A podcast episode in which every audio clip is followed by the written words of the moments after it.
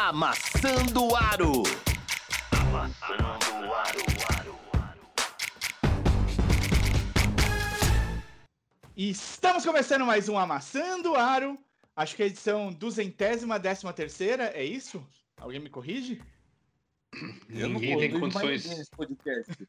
Ah, você, você tá pegando a manha do Leandro ainda por cima agora? Você quer que eu te corrija? Ah, o? Leandro, o Leandro ele me pagou um pastel. Ele mandou entregar aqui em casa, falou pra eu chamar sempre por duzentésima, porque ele quer manter um padrão. Mas é a, a edição 213 do podcast, se eu tiver certo, eu que edito todos quase. Então vou chutar que sim. É, não apresento todos, mas editar, mesmo quando eu não participo, eu edito. E eu- hoje temos aqui o correspondente internacional europeu do Jumper Brasil, o Rodrigo Salomão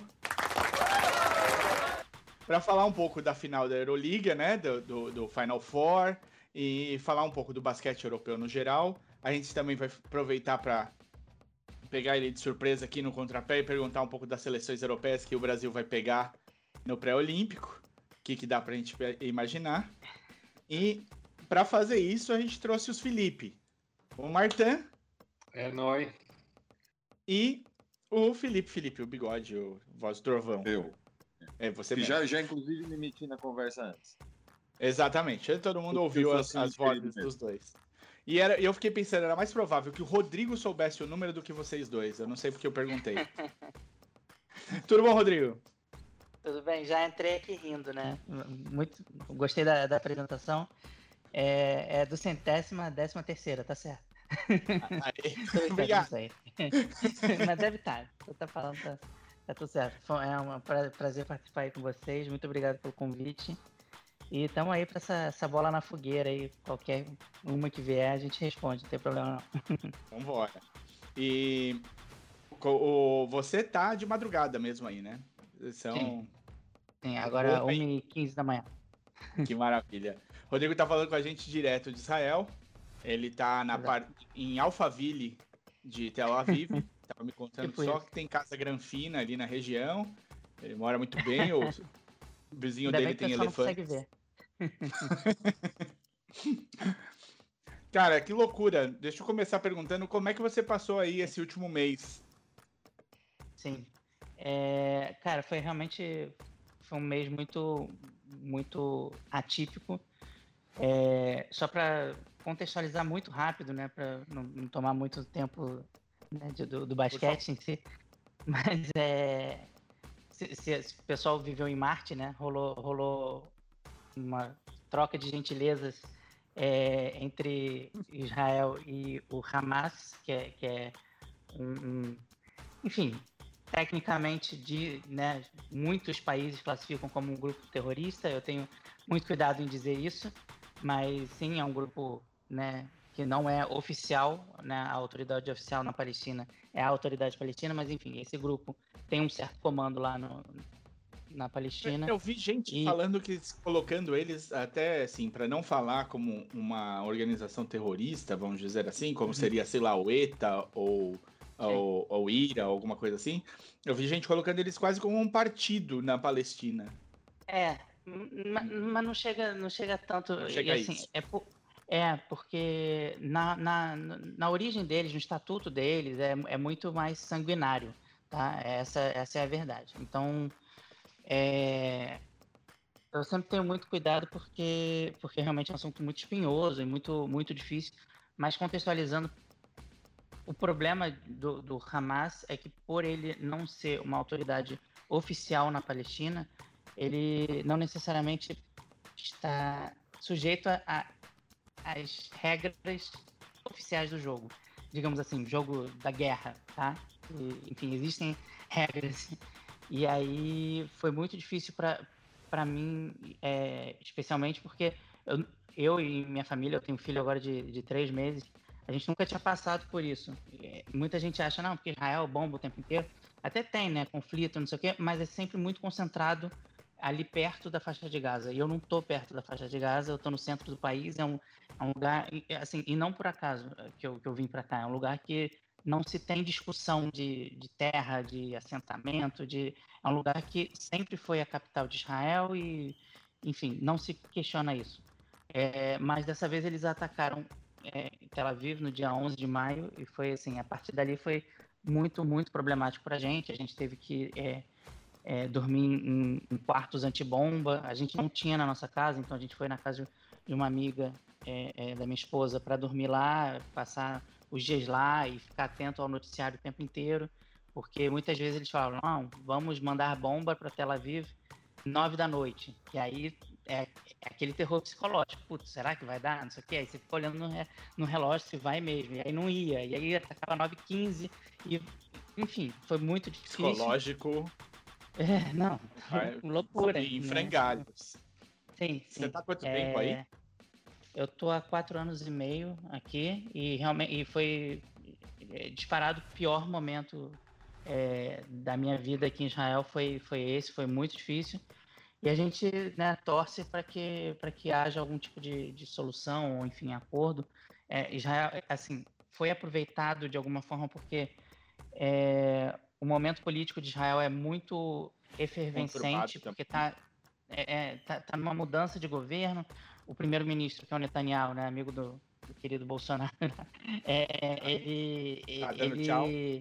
tá dando tchau, só que ele de todas as formas tentou mexer, não sei o que, não sei o que. E aqui muito se diz que quando ele está é, perdendo o osso, ele provoca guerra.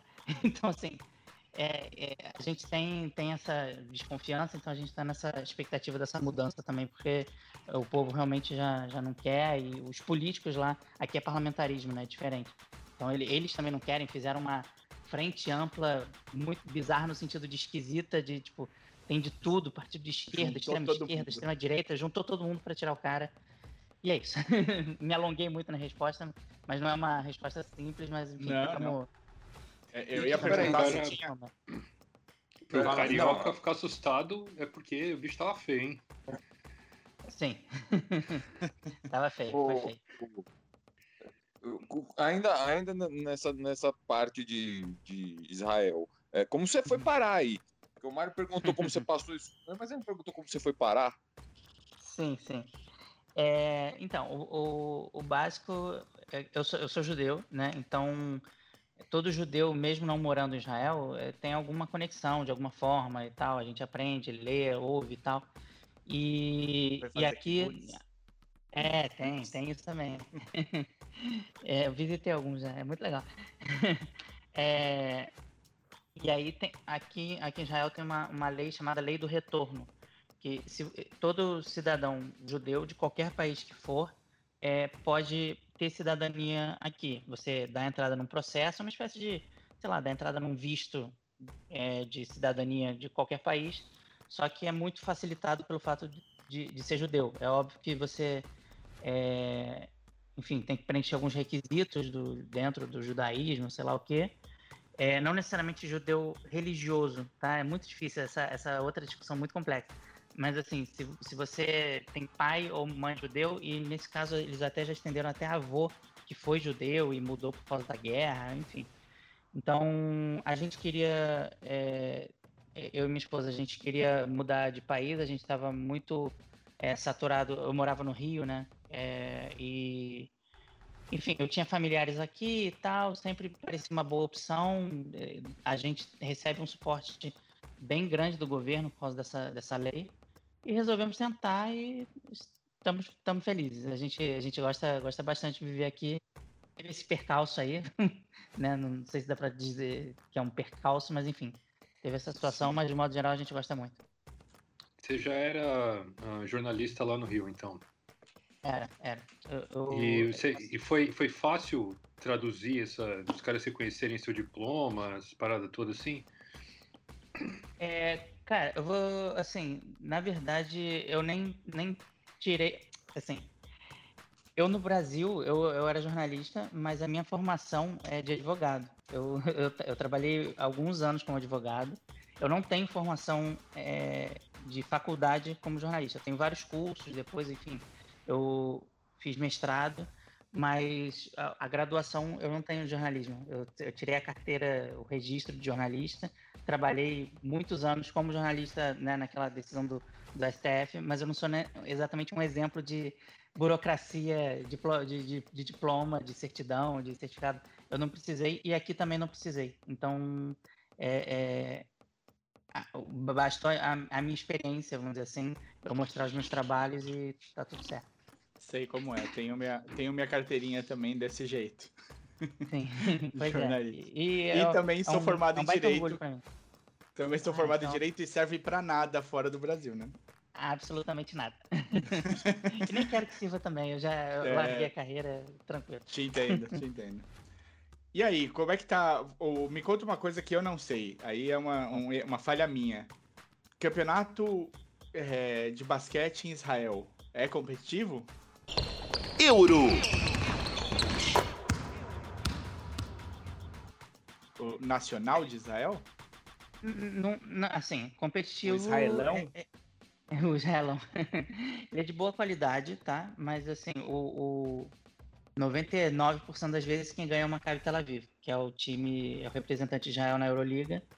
É, mas assim, há times que são, são bons.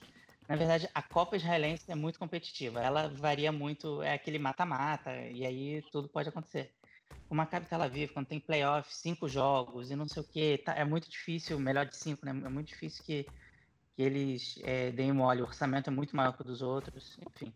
É, eu até estava falando em off, é como se fosse o, o Bayern na Alemanha, no, no, no, futebol. Então é, é, bem, é bem similar. Mas assim, são bons times. Eu, de um modo geral, eles têm, têm, um, têm um basquetebol legal aqui. Então, aproveitando, né, falar um pouco nossa conversa em off, conta para todo mundo que acompanha por cima a Euroliga, que aconteceu com o Maccabi, que normalmente é uma powerhouse e que esse ano a gente não viu direito. Não, não viu. Pois é, no, no ano passado, né, antes do, da, da né, na era distante pré-Covid, é, é, o time estava voando, estava muito bem, encaixou, deu. O pessoal realmente estava acreditando que ia dar, que ia dar para ser campeão. E eu, eu também acreditava, eles ganharam vários jogos muito, muito importantes, enfim. Mas houve a, o cancelamento da, da, da, temporada, né? Não, não foi nem a suspensão, o cancelamento da temporada e para o próximo ano o pessoal, ah, tá. O pessoal que eu digo é a imprensa aqui, a opinião pública, de modo geral, enfim.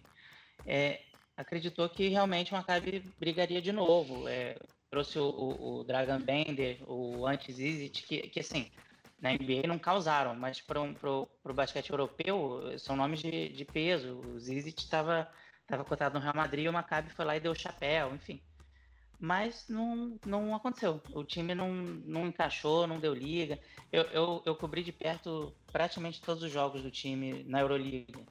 E, e as coletivas, enfim. E o, o, o técnico, o Yannis, né, que, é, que é grego, muito bom, por sinal. Mas ele, ele passou os primeiros jogos dando justificativa, não, porque a gente não joga. No, que a Liga Israelense demorou a, a recomeçar por causa do, do, da Covid e tal. Ele, não, porque a gente só joga a Euroliga e aí a gente tá sem ritmo, a Liga Israelense começou, não sei o que, não sei o que. Aí passou um tempo ele começava a falar, não, porque a gente tem muitos jogos pela frente, e tem Liga, e tem a Copa, e tem a Euroliga, e não sei o que, enfim, cada hora uma, cada hora uma justificativa diferente, e na verdade ninguém sabe o que passou. Vamos ver como é que vai ser o próximo ano. Felipão? É, não, o, o, eu ia perguntar sobre essa, sobre essa mudança, porque às vezes é, é, vocês esperam em cima da. Em cima da, do, do que o time vem fazendo, mas se, se tem, é ele já respondeu o que eu ia perguntar, na verdade. Se, se a mudança de elenco foi tão. Ih, caiu. Não, tô aqui, tô aqui, tô aqui. Não, tá aí? Apertei ah, o botão. Sumiu aqui da minha tela. Ah, não, foi é, é, a mudança de elenco não foi muito significativa para ter essa alteração toda não. de técnico não mudou, não, nada. Não, não, na verdade, assim, eles perderam. Perderam não. É, foi um, um, um, armador que não renovou, que era o Nate Walters, que era muito bom armador, mas era assim, um coadjuvante e, e trouxeram outros, outros nomes para a posição. E o Quincy Ace, que era um bom ala, muito bom defensor, ele talvez tenha sido a grande é, perda, vamos dizer assim, mas assim, não, Aí trouxe o Bender, trouxe, trouxe o, o Zizit, enfim, não foi. Né, não, não decaiu. O elenco, a qualidade do elenco não, não, não teve uma queda significativa de jeito nenhum. Tá, e aí, assim, aí começou a Euroliga, a Euroliga desse ano, que o, que o Maccabi foi mal. Como, como que os outros times uh, lidaram com isso? Lidaram com isso? Uh, foi. Você viu. É, eu, é, você viu, viu padrões como esse do, do Maccabi, que, que tinha muita gente muito bem e, e acabou indo mal, ou, ou rearranjou tudo? É, não, então, teve. Eu não consegui fazer a pergunta tem, do que eu queria, um... mas entendeu. eu acho que entendi, sim. Se, né? Eu entendi, entendi.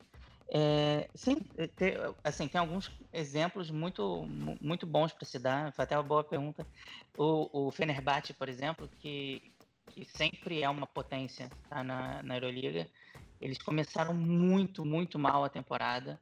Muito mal de brigar para, entre aspas, não cair. 17, 18, não sei o quê. E com um bom elenco, pouquíssimas mudanças. É, eles mudaram de técnico, isso faz diferença. É, mas assim, era um bom time e começou a troca, não sei o quê.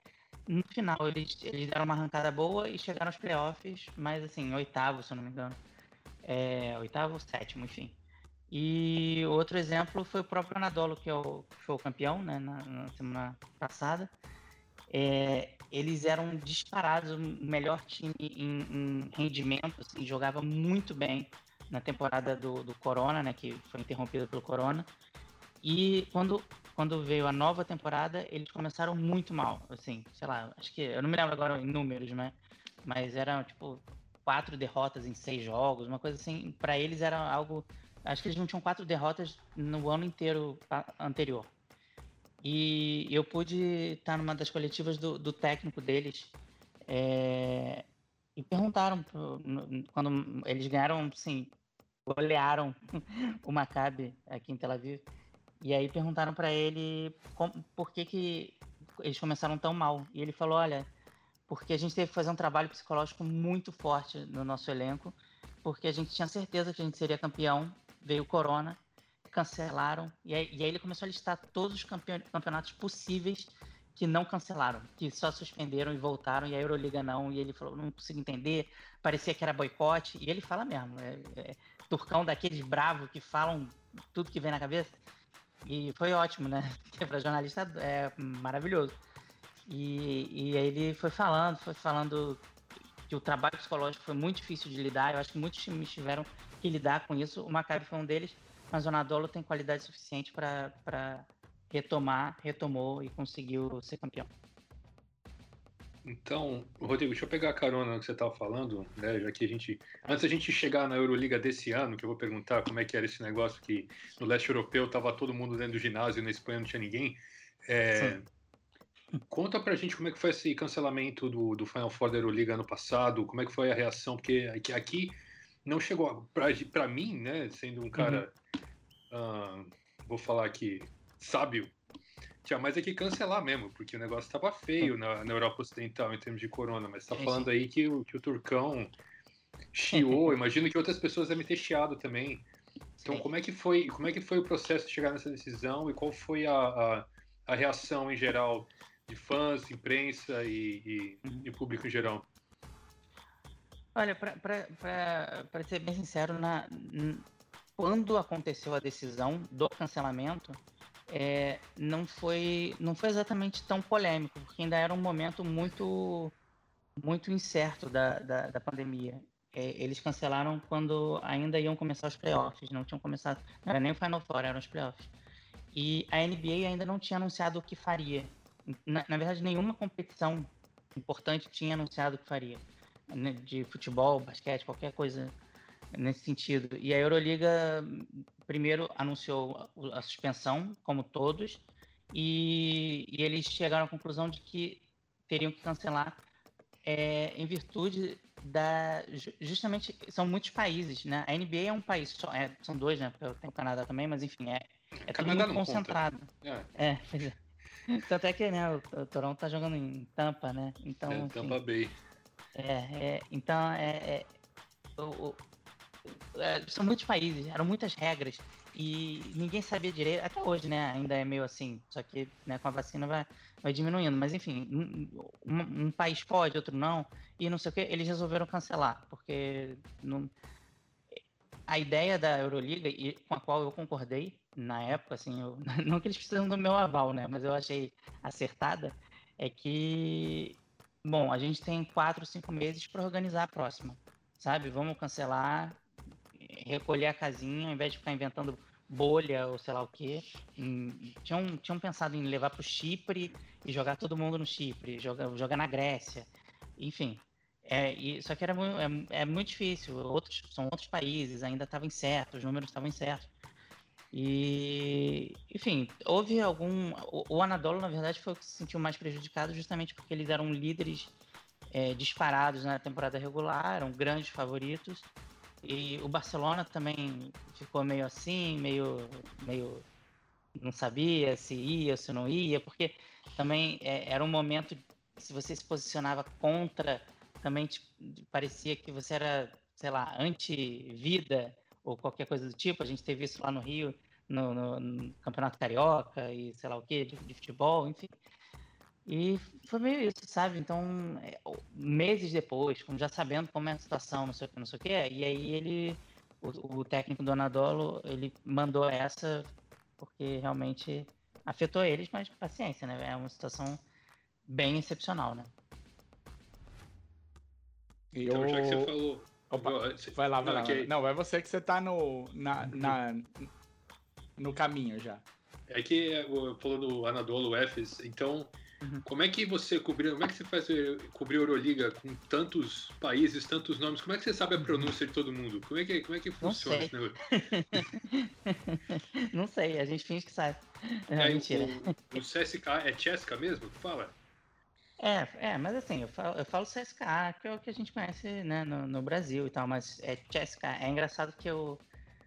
até o, uma coisa que facilita muito é que no, no hebraico, a, as transmissões em hebraico, eles escrevem como se fala, como se pronuncia. Isso para qualquer jogador, time, não sei o quê.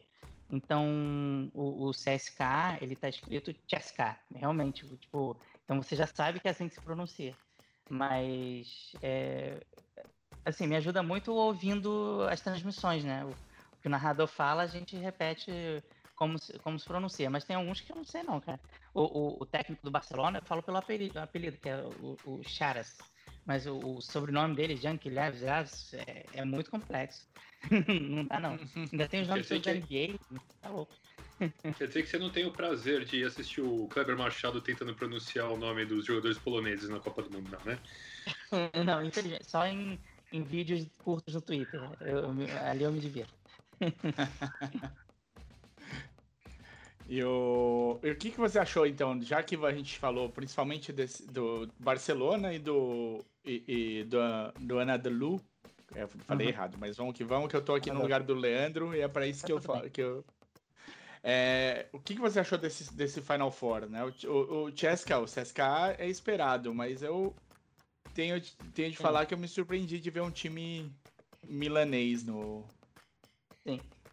Sim, eu tava até. Tem um, tem um grupo de, de amigos torcedores do Fluminense, aí já, já revelo meu time. e, e, e, também acompanho a NBA e tal, enfim, basquete de modo geral, a NBA principalmente. E, e me perguntaram. Até um amigo meu que é torcedor do, do Spurs, né? Ele, ah, e o Messina, como é que tá e tal, não sei lá.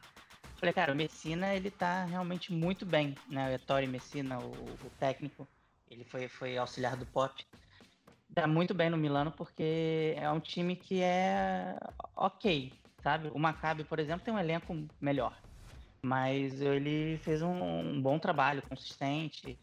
É, o curioso é que, assim, para quem, quem não tem muita noção de como funciona, tá? Os oito melhores da fase regular na Euroliga, eles vão para os playoffs. E aí são quartas de final, melhor de cinco, tá? Só que depois o Final Four é um jogo semifinal e um jogo final. E acabou. Então, assim, você é tiro curto. Por que, que essa, é... essa distinção? Cara, não sei. É, é, é, é, como é e acabou. É, é como é e acabou. Mas, eu, eu, mas eu, é que tem um... adoro. É, tem um tesão desse negócio, né? De ganha ou vai para casa, esse clima Copa do Mundo, Sim. assim, não tem? Sim, legal, total. É, legal. É, é, é, bem legal. E assim. Nessa hora que você vê quem é. tem culhão. É. Quem vai aparecer para jogar. O, o, Barcelona, o, a semifinal com, com o Milan, foi, foi assim, foi cá, pau a pau, não sei o que, não sei o que. Resolveram faltando 0.5 para acabar o, o, jogo. O Barcelona As duas semifinais foram super apertadas, né? Super, super apertadas. A outra foi 89, 86, se não me engano. Isso. Mas assim, super apertadas. É bem. É, é, é muito, é, assim, é muito emocionante. É muito. É, tem aquela coisa, ah, é, pode ser injusto, o time que fez a melhor campanha num dia tá mal. Sim, pode, mas assim, é muito legal. eu, eu, eu, particularmente, eu, eu, gosto muito. É, e voltando, né? O Milano foi, foi muito bem ao longo do, do ano e tal. E, e, eles fizeram uma série de playoffs contra o Bayern, foi 3 a 2 super equilibrado. Quase todas as séries de playoffs foram 3 a 2 Só, o, o, CSK ganhou de 3 a 0 do Fenerbahçe, o resto foram todos 3 a 2 Foi super emocionante a, a disputa de playoff esse ano. Então, assim, tem, tem seu valor. O Milano tem seu valor, eu acho que vai voltar bem, mas é assim, ainda falta, ainda falta um pouco. Ano passado o Escola estava jogando lá.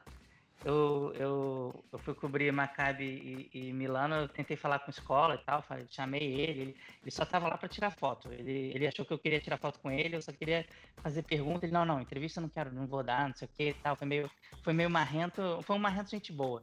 Mas enfim. É... Você falou e com é ele isso, em italiano, foi, foi português, bem. espanhol, como é que foi? Foi um portunhol ali, né? italiano não tem condição. Mas eu trabalho com um monte de argentino do meu lado, então já, já tô, já tô craque no portunhol. Muito bom.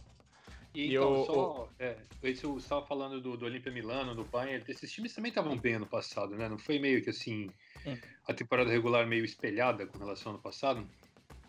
É, mas alguns, alguns sim, outros não. Assim, o, o Barcelona sim, o, o Anadolu, né, que foi campeão também. É, mas o, o Bayern, por exemplo, ele não estava tão bem. Ele foi, foi a primeira vez que eles chegaram aos playoffs, inclusive. Foi, foi, foi meio histórico. É, assim, foi o, o que não foi espelhado é, é, o posicionamento. Isso foi isso fez muita diferença na hora dos playoffs, sabe? O, o até o, o Zenit da, da Rússia também foi muito bem e contrariou todas as expectativas. Enfim, era com, com o Xavi Pascoal, que foi, foi treinador do Barcelona muito tempo. E a, as grandes decepções, além do Maccabi, foram, foram os gregos, né? O Olympiacos e o Panathinaikos, que costumam fazer uma graça, nem, nem chegaram perto de, de, de nada também.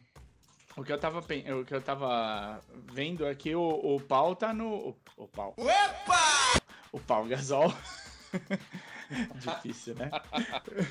É, é. já, já vou até anotar aqui para edição. Mas o Pau Gasol tá, tá jogando, tá de volta ao basquete espanhol, né? Sim. Como é que, como é que tá funcionando ele aí? É, e o pau tá é. funcionando? O, o... o pau tá dando no couro ou não? Entra, sai. Agora você entendeu o nome do podcast, né? Pois é. Mas pior que ele tá assim mesmo, ele, ele não tá. Ele assim, ele não é. Porque muita gente tem, tem a impressão, eu até escrevi sobre isso um do, dos textos no, no Jumper. Muita gente tem a impressão que assim, ah, pô, o cara tá na NBA, é estrela da NBA, não sei o quê, vai chegar na Europa, é titular absoluto, vai arrebentar e o caramba. E não necessariamente, né? O, o Paul Gasol, ele, ele né, já tem idade, né? Já é um senhor. Então, assim, ele é, é, óbvio, ele tem muita importância dentro do elenco, ele tem experiência e tal, mas ele teve minutos reduzidos, ainda mais que ele entrou no meio da temporada. Né? É, perguntaram para ele antes da, da, da, Final Four, né? Ah, você ficou oito meses sem jogar, como é que é, sabe? Agora pegar Final Four, Barcelona, Euroliga, que é porrada o tempo inteiro. E aí ele falou, é, exatamente, o meu segredo é que eu fiquei oito meses sem jogar, então eu tô assim, super descansado. Mas, pô, tem, tem, tem ritmo, tem todo, toda uma dificuldade, enfim. É, a gente até conseguiu emplacar uma pergunta para ele na zona mista depois do, da vitória contra o Milano, enfim, sobre como, como ele se prepara, enfim. E, e é isso, ele tá. É, é, eu acho que a próxima temporada ele vai ter um papel mais relevante no elenco, no, no time.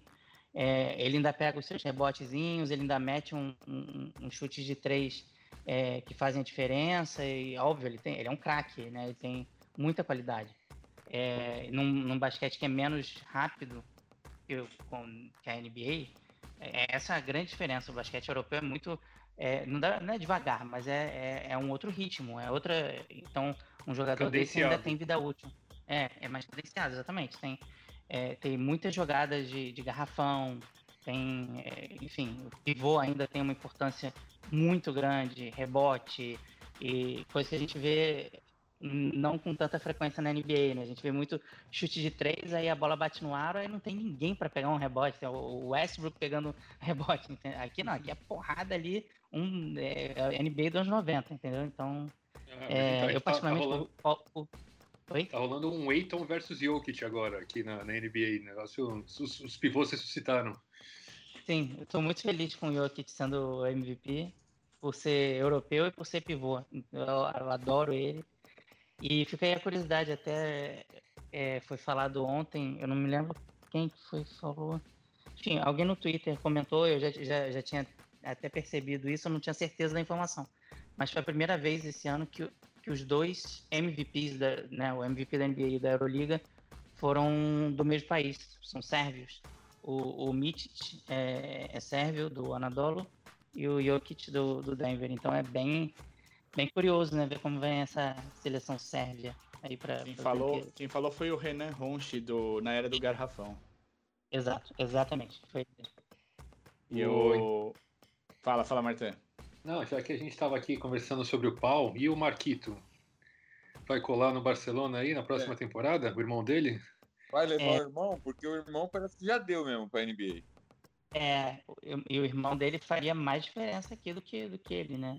É, ele ainda tem, ainda tem alguma lenha para queimar aqui na Europa. É, a, a aliás... Desculpa, só, só que me veio a pergunta na cabeça. Uh, supondo que ele vá para lá, para a Europa, a, diferença de salário é, é, muito gritante, porque um cara que está ganhando o salário mínimo na NBA, é, vale a pena ele, ele ir para a Europa? Vai perder muito? Como é isso? Vale, vale. Eu posso até consultar aqui rapidinho que o, o, o Mirotic, por exemplo, é um cara que está ganhando bastante bem tá? nesse momento no Barcelona. Foi muito falado, só não lembro em dólar quanto que era. Enfim, mas que, o que, que acontece? Tem, tem esses caras, essas, é, o Mirotic está ganhando. Uh, acho que coisa de 13 milhões de euros por ano. Rapaz, rapaz! Não, não, peraí. É... Escuta, não, desculpa. Google me, me trollou aqui.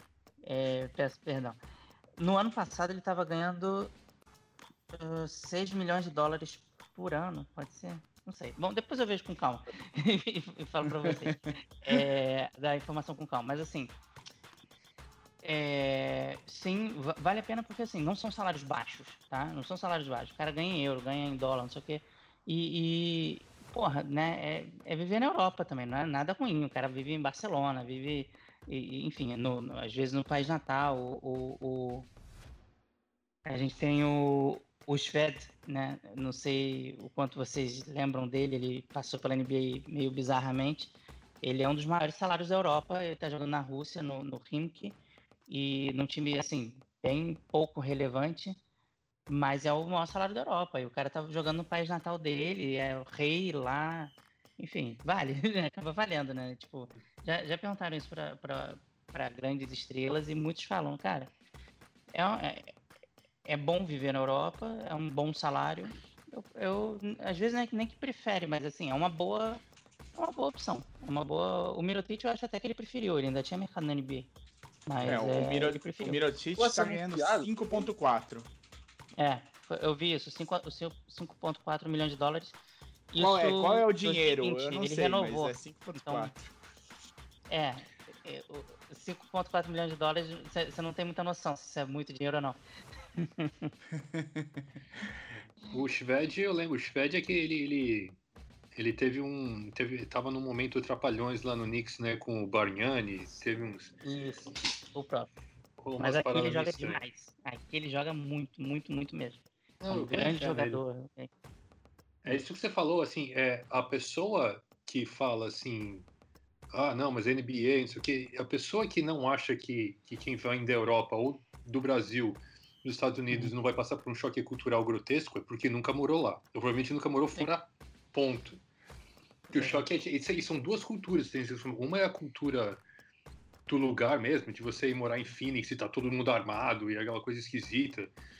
E a outra é a cultura do, do atleta, né? Essa história dos caras sendo obcecados por, por clube de striptease e, e não sei o quê, e andar com diamante, sabe? Essas coisas que para nós, ou para mim, não faz sentido nenhum. Eu ia me sentir muito esquisito num, num, num, Como é que chama isso? Onde os caras tomam banho?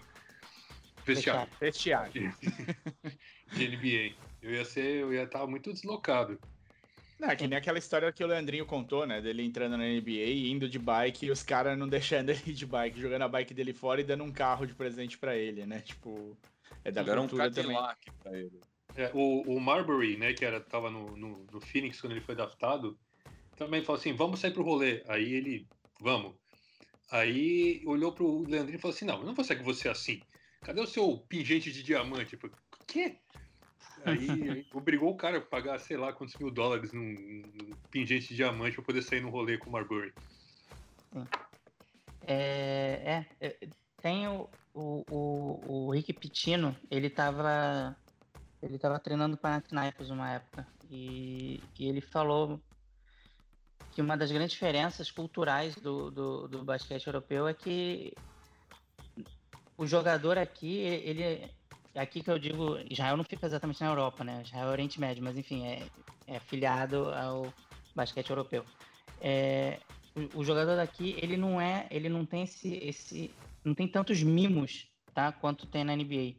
Então, é, é a, o, o cara que, que vem acostumado a esses mimos e, e, e, tudo mais, chega aqui, ele é, porra, ele é mais um, ele tem que, ah não, porque eu não treino, sei lá o que, ou então porque eu vou pro strip club e dane-se.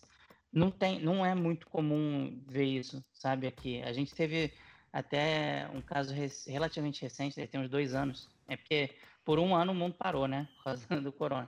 Então já não sei se foram dois, três, quatro anos, que, enfim, acho que foram dois anos atrás, que o filho do Glenn Rice, Glenn Rice, lenda né, da, da NBA, uhum. o filho dele jogava aqui em Israel, Glenn Rice Jr. Jogava bem, era um bom jogador do Apoel Rolando.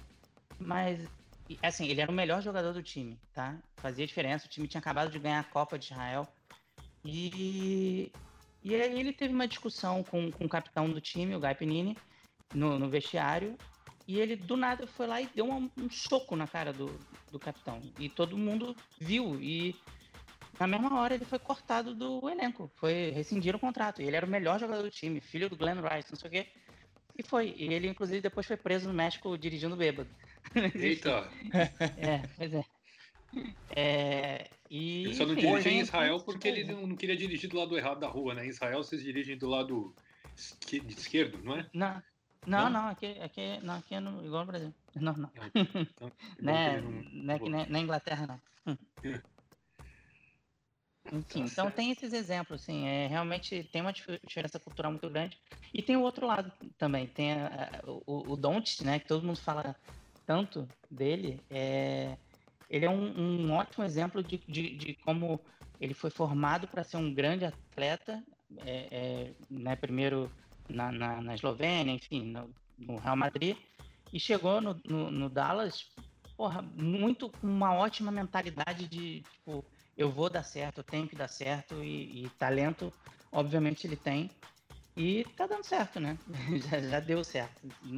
Falta ser campeão, mas enfim, já é um grande, grande jogador da, da NBA. Então tem, tem essas coisas, assim, é realmente bem importante a diferença cultural. Outra Legal. diferença cultural não é que na Europa os técnicos são muito mais respeitados, não é. Os caras ah. tem muito mais sim. poder do que na NBA, os técnicos têm que ficar só puxando o saco do jogador. Sim, sim. E, e tem muito a ver também com, com tempo de, de trabalho, tempo para treinar. aqui tem muito mais tempo para treinar, sabe? Pô, a NBA são 8, 82 jogos na, na, temporada regular, e aí tem que ter não sei o quê, aí viaja para um lado, viaja para o outro. E quando tem a TNT, tem que botar o time titular, tem que não sei o que lá. Aí, aqui, mal bem, embora a, a, Euroliga é bem menor, a Euroliga são é, 36 jogos na, na, fase regular, isso, não, 34 jogos na fase regular e os playoffs são bem menores. E, e, e óbvio, tem as ligas domésticas também, mas também são menores, não, não chega a carga que é a NBA. Então tem tempo para você treinar, tem tempo para conhecer o grupo, tem tempo pra, até para fazer churrasco junto e, e se conhecer melhor. Na né? NBA é pá, pá, jogo o tempo inteiro e, e, e é aquilo, né? Dá no, no talento individual que, que vai. O LeBron assume e vai. Aqui não tem um LeBron, sabe? É, não tem. Então, é, os técnicos acabam sendo muito mais ouvidos e muito mais respeitados. Qual que é a liga nacional mais forte, na sua opinião, aí na Europa? Ah, disparado a espanhola. Disparado, espanhola. disparado. Então a vitória é. de ontem do, do, do Canárias fica ainda mais emblemática. Sim. Sim, eu, e, a, e a atuação do Marcelinho Huertas contra o Barcelona, sei se né? vocês viram. Vi, 24 26 pontos, pontos 11, é. É, e 11 assistências, negócio assim de louco. Eu entrevistei que ele jogou pra cima caiu ontem. Oi? O que ele jogou é, pra é. cima caiu. Foi. Eu entrevistei ele quando ele tava no, no Basconia, que é um, um outro time que joga a Euroliga também. E muito, muito solícito, um cara muito, muito, muito do bem e tal. Eu torço pra. Toda vez que ele vai bem, eu fico feliz que ele, que ele, que ele tá indo bem, porque ele realmente merece. E é um cara muito obcecado, assim, sabe, pelo, pelo basquete, enfim, por melhorar, e mesmo com, com a idade chegando, né, a aposentadoria chamando, mas ele tá lá. E, e, e, foi gigante a vitória sobre o Barcelona, que ainda tá meio baqueado por causa da, da derrota na, na, final da Euroliga. Eles estão. Eles não tem esperavam chance, muito. Tem chance da Canárias bater o Barcelona e ir pra final ou é, foi ontem? Tem, tem, né? Tem. Tem, tem né? Tem. Fizeram uma. É, fizeram foi... uma, vai que. Foi legal, você conseguiu acompanhar os jogos do, do Canárias contra o Burgos lá do Benite?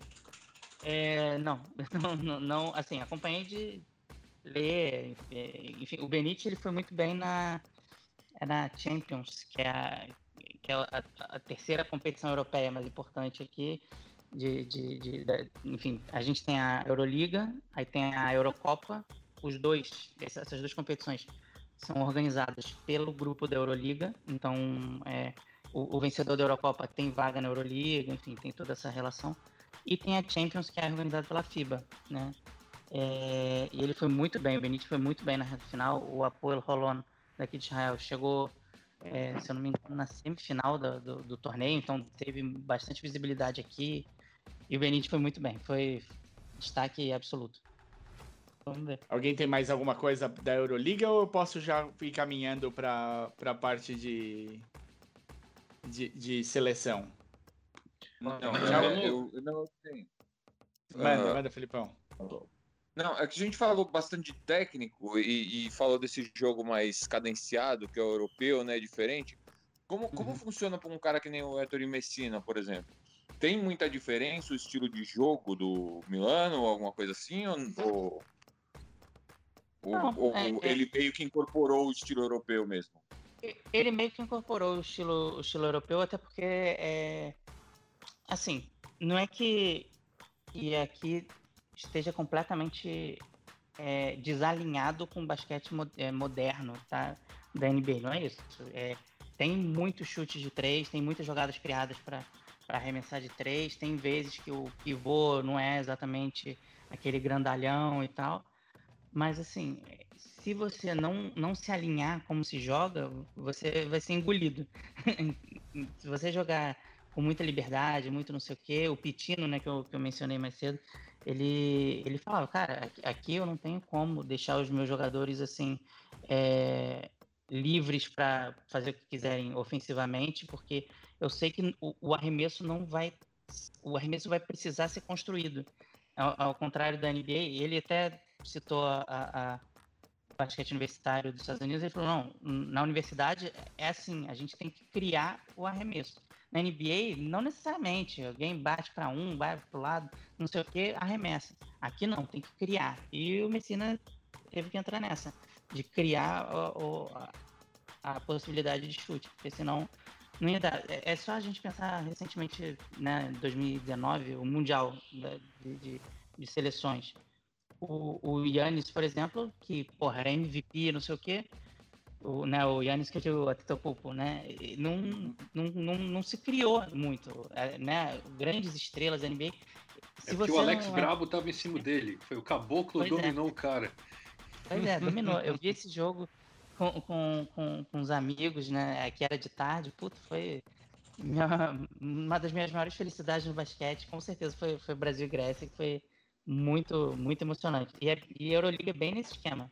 Bem jogo pegado pra caramba, falta aqui, umas faltas idiotas. No final do jogo, arremesso, isso aqui, e, e tira a bola no, no último segundo, enfim, tem, tem muito jogo assim. E, Então vamos falar um pouco do. Pera, pera. Os... Onde você tá indo com essa pergunta, Marcelo? Me conta que eu preciso anotar as coisas aqui pra edição, Marcelo. eu vou perguntar da, das estrelas campeãs do Shane Larkin e do Vasily Mitic. Ah, Sim. menino bom. Então, como é que você vê? O Shane também jogou em Nova York, que nem o Shved. Ele foi draftado pelo, pelo Phil Jackson e foi trollado pelo Phil Jackson mais ou menos no mesmo dia, assim. é, e acabou indo para aí. É, o Mitic é um cara que, que o, o Thunder tem os draft rights dele, né? né? Uhum. E, mas aí também parece que, que o Bulls está interessado talvez em trocar com o Thunder. Você acha, levando em conta todas essas coisas que a gente falou sobre choque cultural e Sim. sobre você ter que chegar na NBA, vir do banco, ter que se provar, você acha que algum desses caras, que, porque, por exemplo, o Bo McKayla, né, que é americano, uhum. mas que fez a carreira inteira aí, queria nem ouvir falar. Os caras, não, vem aqui jogar no Nets. Ah, Nets é o cacete, vou ficar aqui na, em uhum. Macedônia, Montenegro, sei lá qual era a uhum. cidadania dele, no fim das contas. E você acha que esses caras, você acha que o Mitich tá, tá afins de, de parar num time que não tem muita chance de ganhar porra nenhuma, como o Thunder e o Bulls? Ou ele tá feliz é. aí? É, eu, eu acho que tem um pouco de cada. Eu acho que fizeram muito essa, essa, essa provocação para os dois na, na coletiva depois do, do título da Euroliga. É, porque né, são muito cotados na NBA e tudo mais. É, mas se eu, se eu pudesse chutar, eu acho que o, o Shane Larkin é o que está mais próximo de, de ir. Por, até por uma questão de. Assim, né? Ele é americano e, ele, e, ele, e o estilo de jogo dele casa muito com a, com a NBA atual. É, eu acho que ele gostaria de voltar assim. O, o Mitich, eu não, não. Eu acho que ele ainda vai pensar mais. Mas é, eu diria que em algum momento ele vai querer jogar assim porque é NBA, né? Enfim, é NBA, né? Por mais que você não, não vai jogar para ser campeão ou sei lá o quê, é, é, acho que é uma experiência que todo jogador de basquete, ou quase todo, quer, quer ter. É, mas eu diria que o Shane Larkin tá, tá mais perto. Ele, eu, eu, eles, eles têm um bom exemplo, né, para se mirar recentemente, é o Mike James, que está no, no Brooklyn Nets agora. O Mike James era um dos principais jogadores da Euroliga por muitos anos. Né? Ele passou pelo, pelo Panathinaikos, aí depois ele foi para o Milano e agora ele estava no CSKA, era o principal nome do CSKA, brigou com o treinador e enfim, e aí rolou, ah, vamos, contrato de 10 dias no Brooklyn Nets, mais 10 dias e não sei o que, e ficou. E é um bom jogador, muito bom é, para a rotação do Brooklyn Nets. Eu acho que o Shane Larkin vai, vai se enquadrar, assim, eu costumo dizer então, que o Shane Larkin é meio que o é, é, que o Mike James não é um caso estranho, porque ele é meio que um empréstimo, porque ele tá sob contrato do Chester, sim, né? Sim, sim. É, é, a situação muito, dele. É muito esquisita a situação dele. É, inclusive, por conta disso, né? É, ele. Não é que o CSK não queria tê-lo mais no, no, no, time, mas eles estavam numa sinuca de bico. Ou demitia o técnico, ou dava um jeito no, no Mike James mas eles não queriam se desfazer por completo, porque o Mike James é um, é um craque aqui na, na, na, Europa. Então, era um ativo, né? Enfim, foi uma situação muito, muito estranha. Ele está emprestado, ainda não sabe exatamente se vai voltar, não vai voltar, enfim, porque o, o treinador ainda continua, ou se não vai, enfim. Eles têm alguns meses ainda para pensar. Mas, assim, é um exemplo. O Shane Larkin, ele, eu costumo falar que ele, ele é o, o, o James Harden da Euroliga, porque ele é muito habilidoso, ele chama o jogo, ele concentra a bola na, na, mão dele muitas vezes, não sei o quê, e chama a falta pra cacete. Ele chama muita falta. Então, muitos pontos dele são de, de lance livre, coisa que o Arden é né, mestre em ludibriar a querida arbitragem. Então, enfim, é, assim, ele tem. Ele entra numa rotação no time de, de NBA. E eu acho que ele, que ele iria. É, se vocês pedissem para apostar, eu apostaria no Shane Larkin para ir antes do Mitic. Maravilha. A gente costuma pedir para apostar mesmo. O é, que, que você acha? Ano que vem o Anadolu volta forte ou não? Quem, quem que vai levar ano que vem? Né? É, pô, mas é, é muito difícil, né? Porque os, os elencos mudam, né? Já tá bastante. tá tendo movimento? Como é que tá isso? Ainda não, porque as ligas domésticas ainda estão acontecendo, né? Então ainda não. É um rumor aqui, outro ali, enfim. É, mas movimento, movimento ainda não. Então é difícil, é difícil prever. Mas assim, é, é, com certeza o Barcelona vai chegar junto, porque é um elenco muito forte, não vai se desfazer de todo mundo o Real Madrid, né? Real Madrid sempre, sempre é alguma coisa. O Real Madrid conviveu muito com lesão né, nessa temporada. Então, supõe-se que não vai ter tanta lesão. E por aí vai.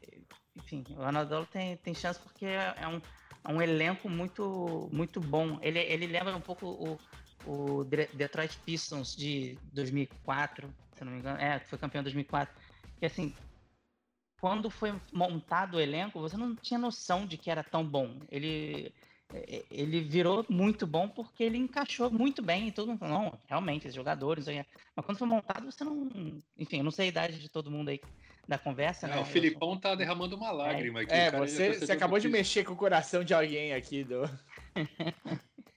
então, assim, tem, tem, é. tem isso, né? Agora todo mundo sabe que ele é bom, então vamos ver. Saudade de é. Pistons campeão ali, né? oh, nem me fala. Mas é, o, o, E tem isso, né? Agora que todo mundo conhece mais o time, vai saber melhor o que esperar, né? Pro próximo ano, como se programar para jogar contra. Quando a gente for. Quando for para começar a Euroliga 21-22, a gente pega um, uma véspera de final de semana ou de feriado Me e chama. combina com você de novo para você Marcado. falar.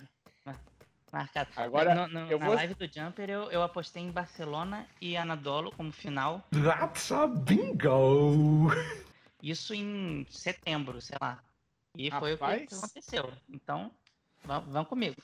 Ah, quer dizer que você tá rico, tô... então, né? Foi isso que aconteceu. Não, eu só, eu só postei na, na, na live, eu não postei no, em site nenhum. Uma merda isso, deveria. eu vou. Eu, amanhã eu tô pensando em fazer um joguinho aqui. Me fala seis números rapidinho, até 60.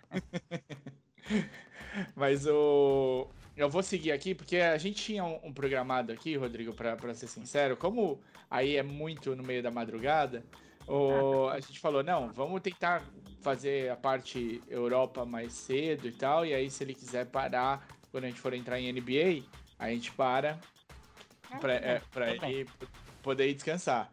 Então eu já vou fazer uma transição, porque a gente já falou uns 50 minutos aqui de, de Euroleague, e vou claro. perguntar para você um pouquinho sobre a parte da, do pré-olímpico. Pode ser?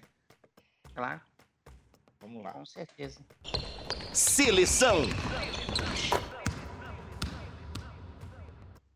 O, o que, que você. Você viu o grupo do Brasil, você sabe que é uma catástrofe.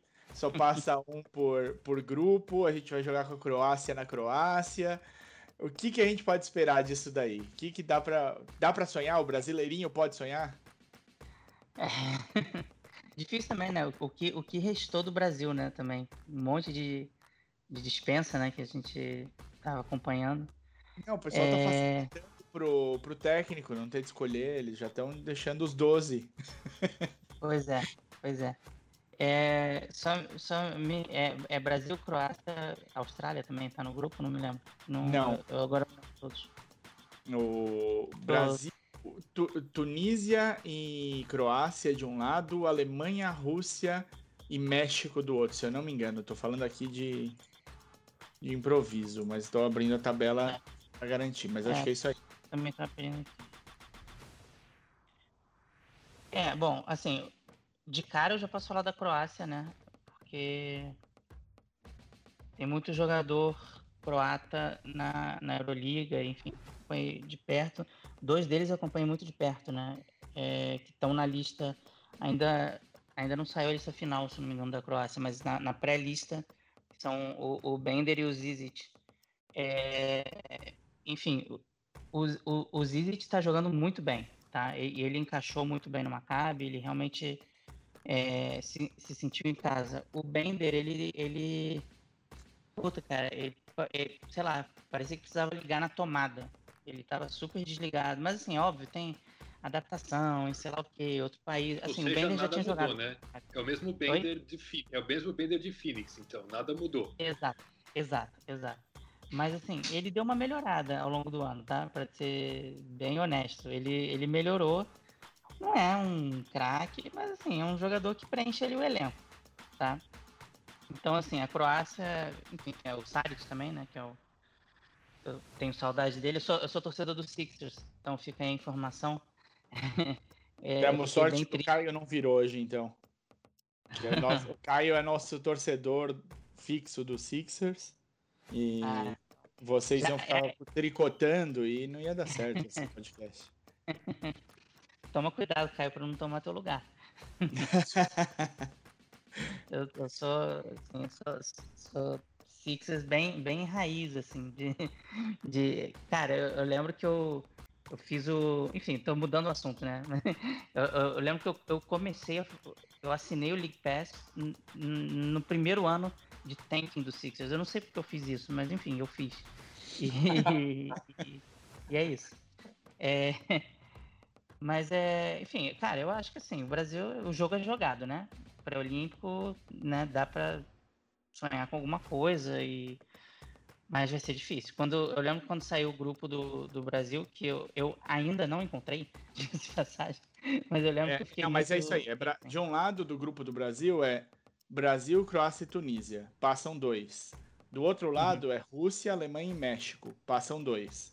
O primeiro do grupo enfrenta o segundo do outro para semifinal uhum. e aí final só quem ganhar vai para a Olimpíada. Entendi. São esses é. seis é. no.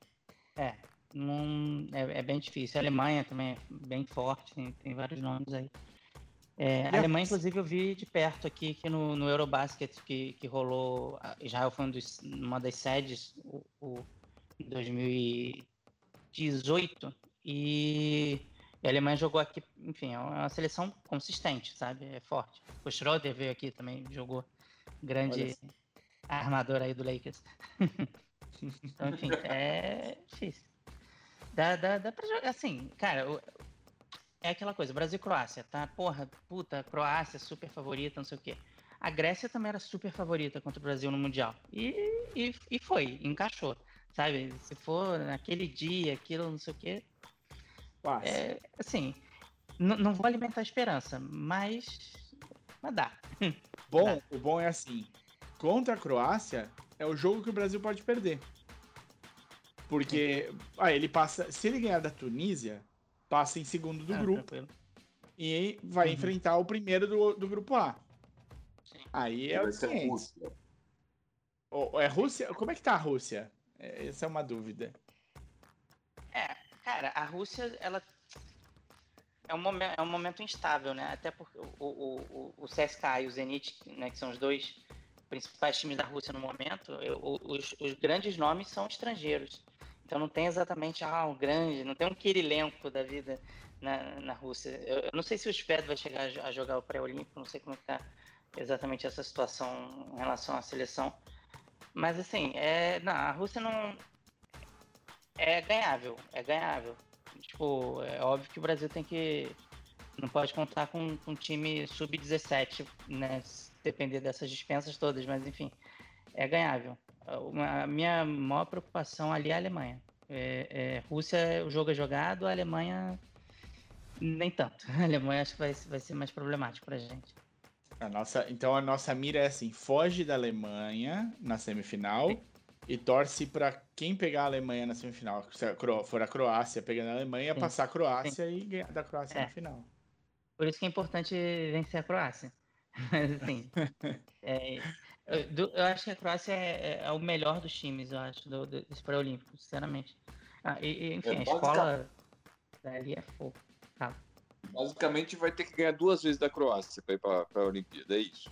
É, não, uma com certeza. Afinal. é. E a outra é debatível. Agora eu queria, quero tirar uma dúvida porque que eu aposto que você não vai saber, mas eu vou te perguntar mesmo assim. Tá podendo ter público na Croácia? Porra, na Croácia. não, não sei dizer, mas assim, se eu fosse chutar, eu. E olha que eu tô, né, tô bem de chute aí. Eu, eu estaria que sim, cara. Eu, eu acho que sim. Quase todos os, to os torneios assim, na Europa já estão tendo algum público. Não necessariamente lotado. Aqui, aqui já tá lotação total. Aqui em Israel, mas é. É assim, mas a Europa, de modo geral, tá... Como é que foi a vacinação aí, Israel? Conta pra gente como é viver num país que vacinou. É... Cara, eu, assim, eu vou dar né, o meu exemplo pessoal. A minha primeira dose eu tomei em janeiro e a segunda foi três semanas depois, em fevereiro. É, aqui eles fizeram tudo muito. Foi tudo muito rápido. Então, é, eles anunciaram que ia ter a vacina. O, o primeiro-ministro Netanyahu foi, foi na televisão, anunciou. Ele, ele, foi o primeiro a se vacinar, inclusive. Foi num, num sábado à noite. E, aí foi televisionado, não sei o que, não sei o que.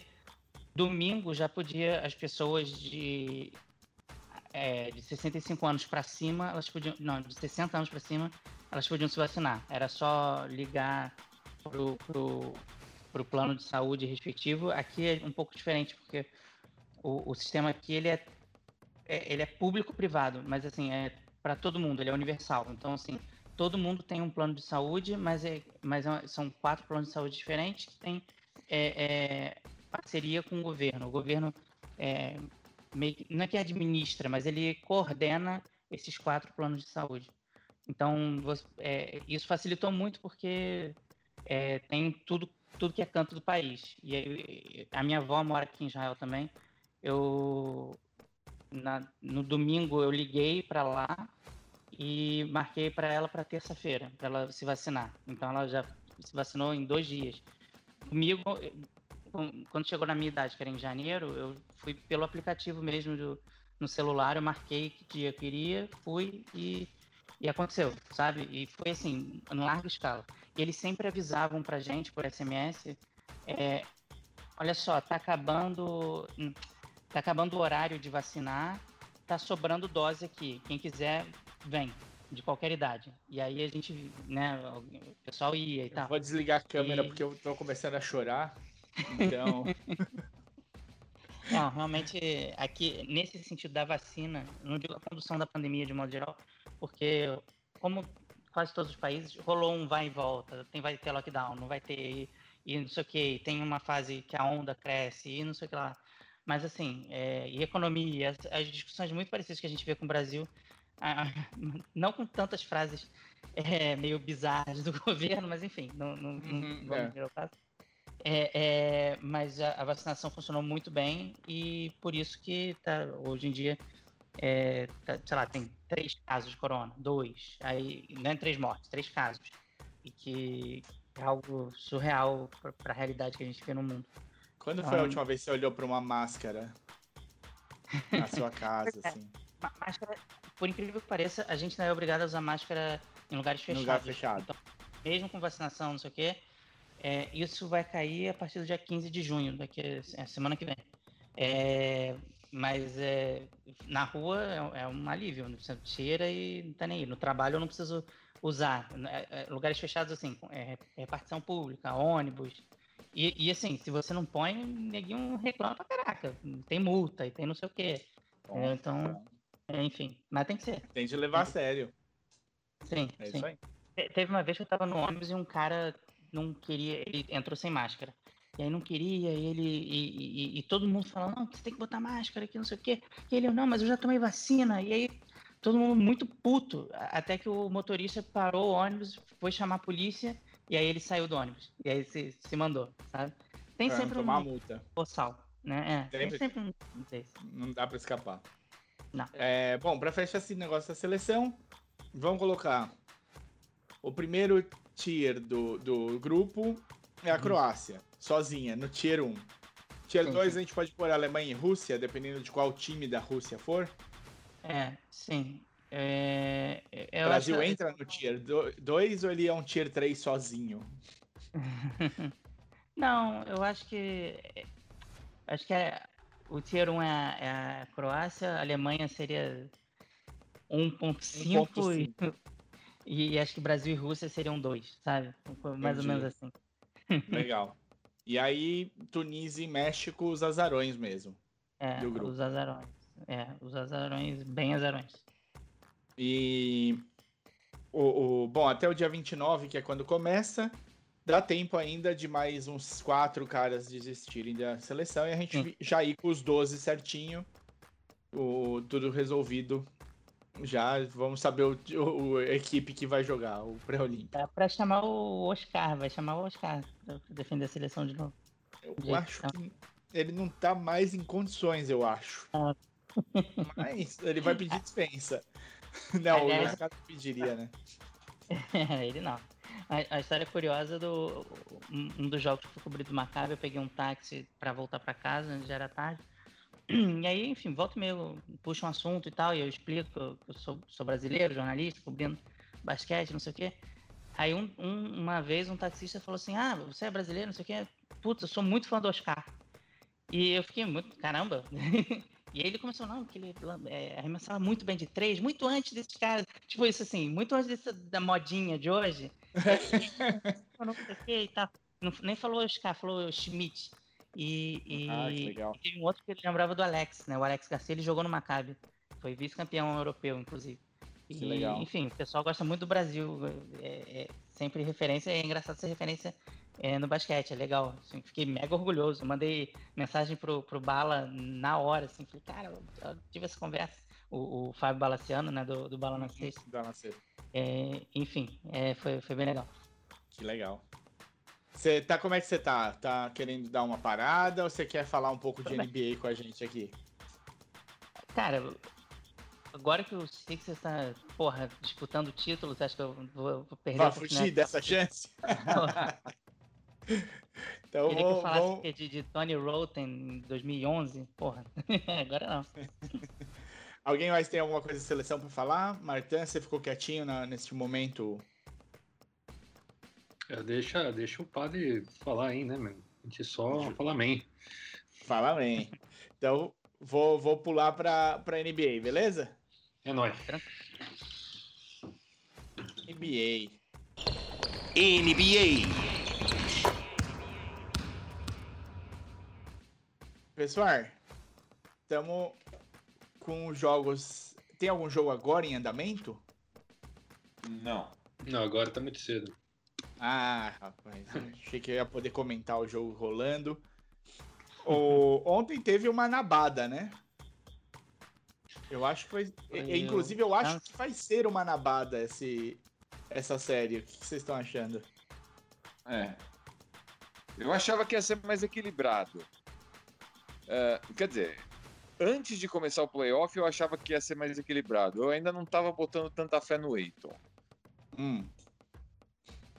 Mas, rapaz, depois. Tá, tá, o Fênix tá, tá ainda melhor do que eu esperava. Eu, eu acho porque o Chris Paul, né, tá, tá bem, parece. Nem, ninguém nunca mais caiu com a mão no ombro, nunca mais fez fricote. É cara parece que tá bem. O Eiton tá, o Eiton tá, tá representando lá no garrafão. O, o, time do, o time do Fênix ele é muito profundo.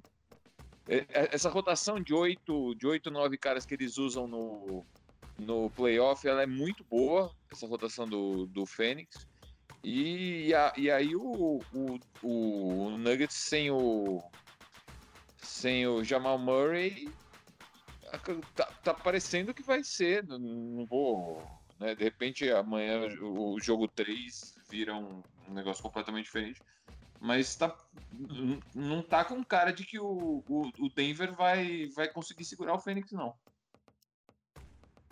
É, eu... É, eu tava pensando aqui, não, sei lá, eu tava pensando, não, tava, não penso nada, sou burro pra caramba.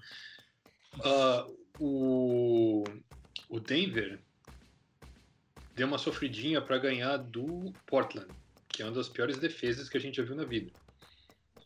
Então era de se imaginar, né? defesa deles. É, que na hora que eles montassem um time que soubesse jogar a defesa, ia ser mais difícil. Eu acho o Aiton, para mim, é, é a, é a, surpresa, cara. É aquilo que faz o setor do, do Golden State estar tá assistindo para assim, não, mano, vamos botar fé que o Wiseman vai ficar bom também.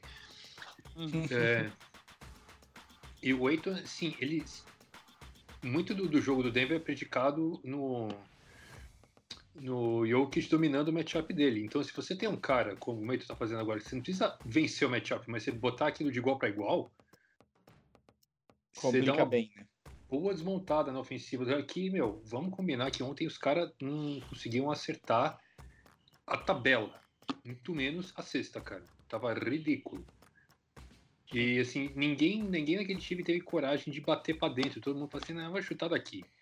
Né, o MPJ chutando de 3, né, o Aaron Gordon chutando de 3, o Aaron Gordon também arrumou uma treta com quem foi? Com, com, com o Jay Crowder, né, que é o treteiro de plantão. Tá é, lá para isso. Tá lá para isso, né?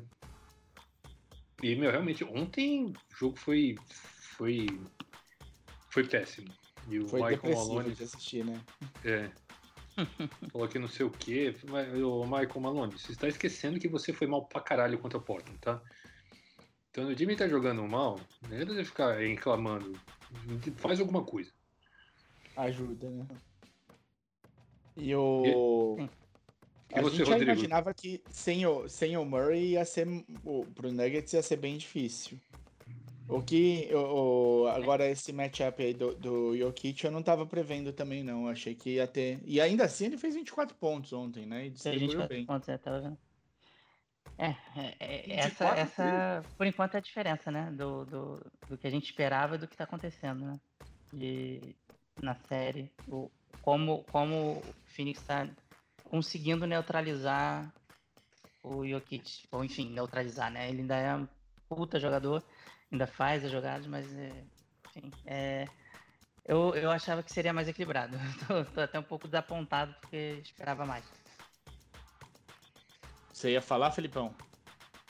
Não, era isso mesmo. E o, e o só o Campazzo de titular, assim, eu gosto muito do Campazzo. É muito legal ver o Campazzo jogar. Mas não ele, tá... ele, ele, falta, né? Falta. Uhum. Não, precisa de um cara mais robusto ali, que, tipo o Murray. Sim. Sim, é diferente. Hum. É, é diferente. Então, e, e... Ele compõe ali bem, né? O elenco e tal, ele Isso, tem sua exatamente. importância. Mas não é o Mas ele... não, não é, é... Eu, é, eu tava conversando ontem com o pessoal do, do com o Caio, do, do podcast mesmo. Se o Campazzo tivesse mais uns 10 centímetros a mais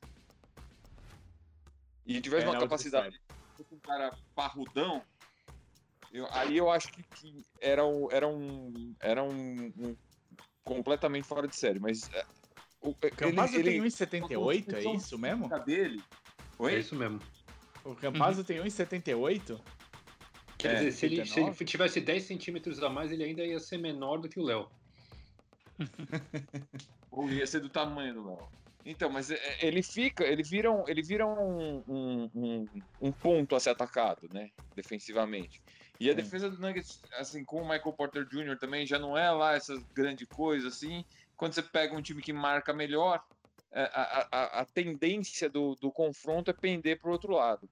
É, eu achei que fosse equilibrar justamente nessa capacidade do, do Jokic de, de, de dominar o garrafão. Ele sempre, acha, ele sempre acha a gente, né? Sempre faz a gente jogar. É, mas ele não, não tá sendo. É, é, o, é o, é o que o. Foi o Marta que falou, né? Que Uh, uh, não é que, ele, que, tá o, o Eiton tá parando ele, mas o confronto não tá desequilibrado. Uhum. E aí o, o, resto do time de Fênix acaba sendo melhor. Acaba fazendo o Fênix levar vantagem. Sim, tá, tá desgraçada essa vantagem. E tá parecida com o outro lado que eu também não esperava. Que é o outro 2 a 0 que tá tendo do Nets contra o Bucks. Ok, outra, mais um momento outra... depressão, né?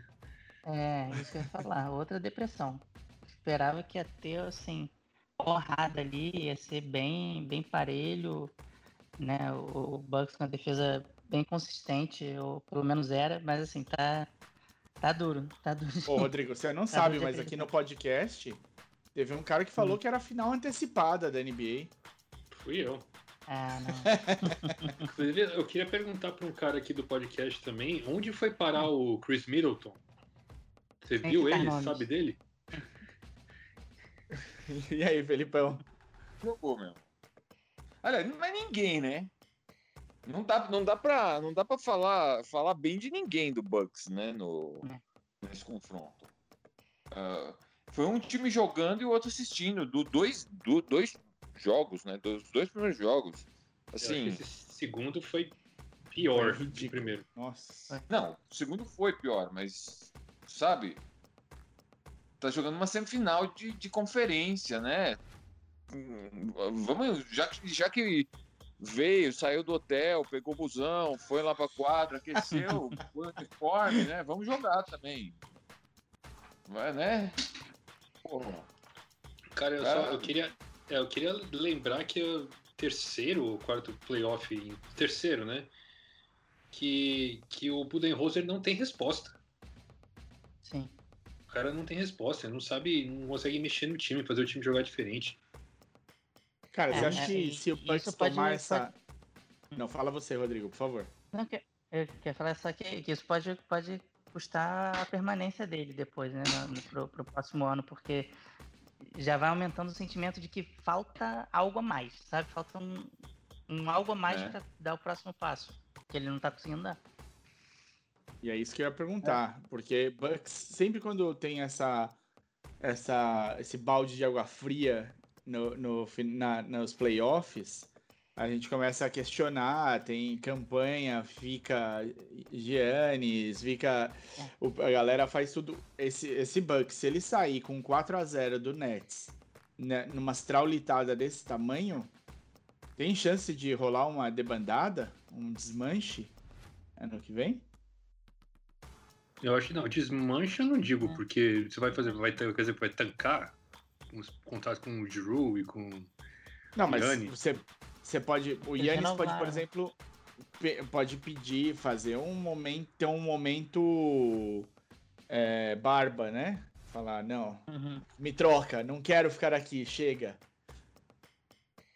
É possível? É. Uma, uma, situação dessa? Eu acho que o Yannis não é o Barba, cara. Ele é, não é, não é perfil. Se é uma coisa. Não é uma não diva. Dele... Não, exato. Só não falando do, perfil é, do choque cultural, né? Eu acho que o Yannis é um cara meu, que tem os dois pés no chão, assim, né? O cara vendia Sim. cacareco na rua em Atenas, na sabe? Rua. O cara não. Não é, não é um é. desses aí, não. Também acho. Ele, ele, na verdade, ele já se sente um vencedor absurdo, né? Porque. E é, né? E é. Não, e é. tem, tem a menor dúvida. Que nem o Westbrook falou outro dia, não, porque falam que não, não ganhei o anel, isso não me preocupa, não sei o quê. Porra, eu sou um jogador de elite da NBA, eu já me sinto, de onde eu vim e tal, não sei o quê, já me sinto, já sou um vencedor, sabe? Tem muito cara que pensa assim. E o Yannis com certeza é, é eu, eu acho que vai ter de mais longe do que o Westbrook, né? O é, Yannis um pouco mais um pouco mais. aqui do lado, Grécia aqui do lado.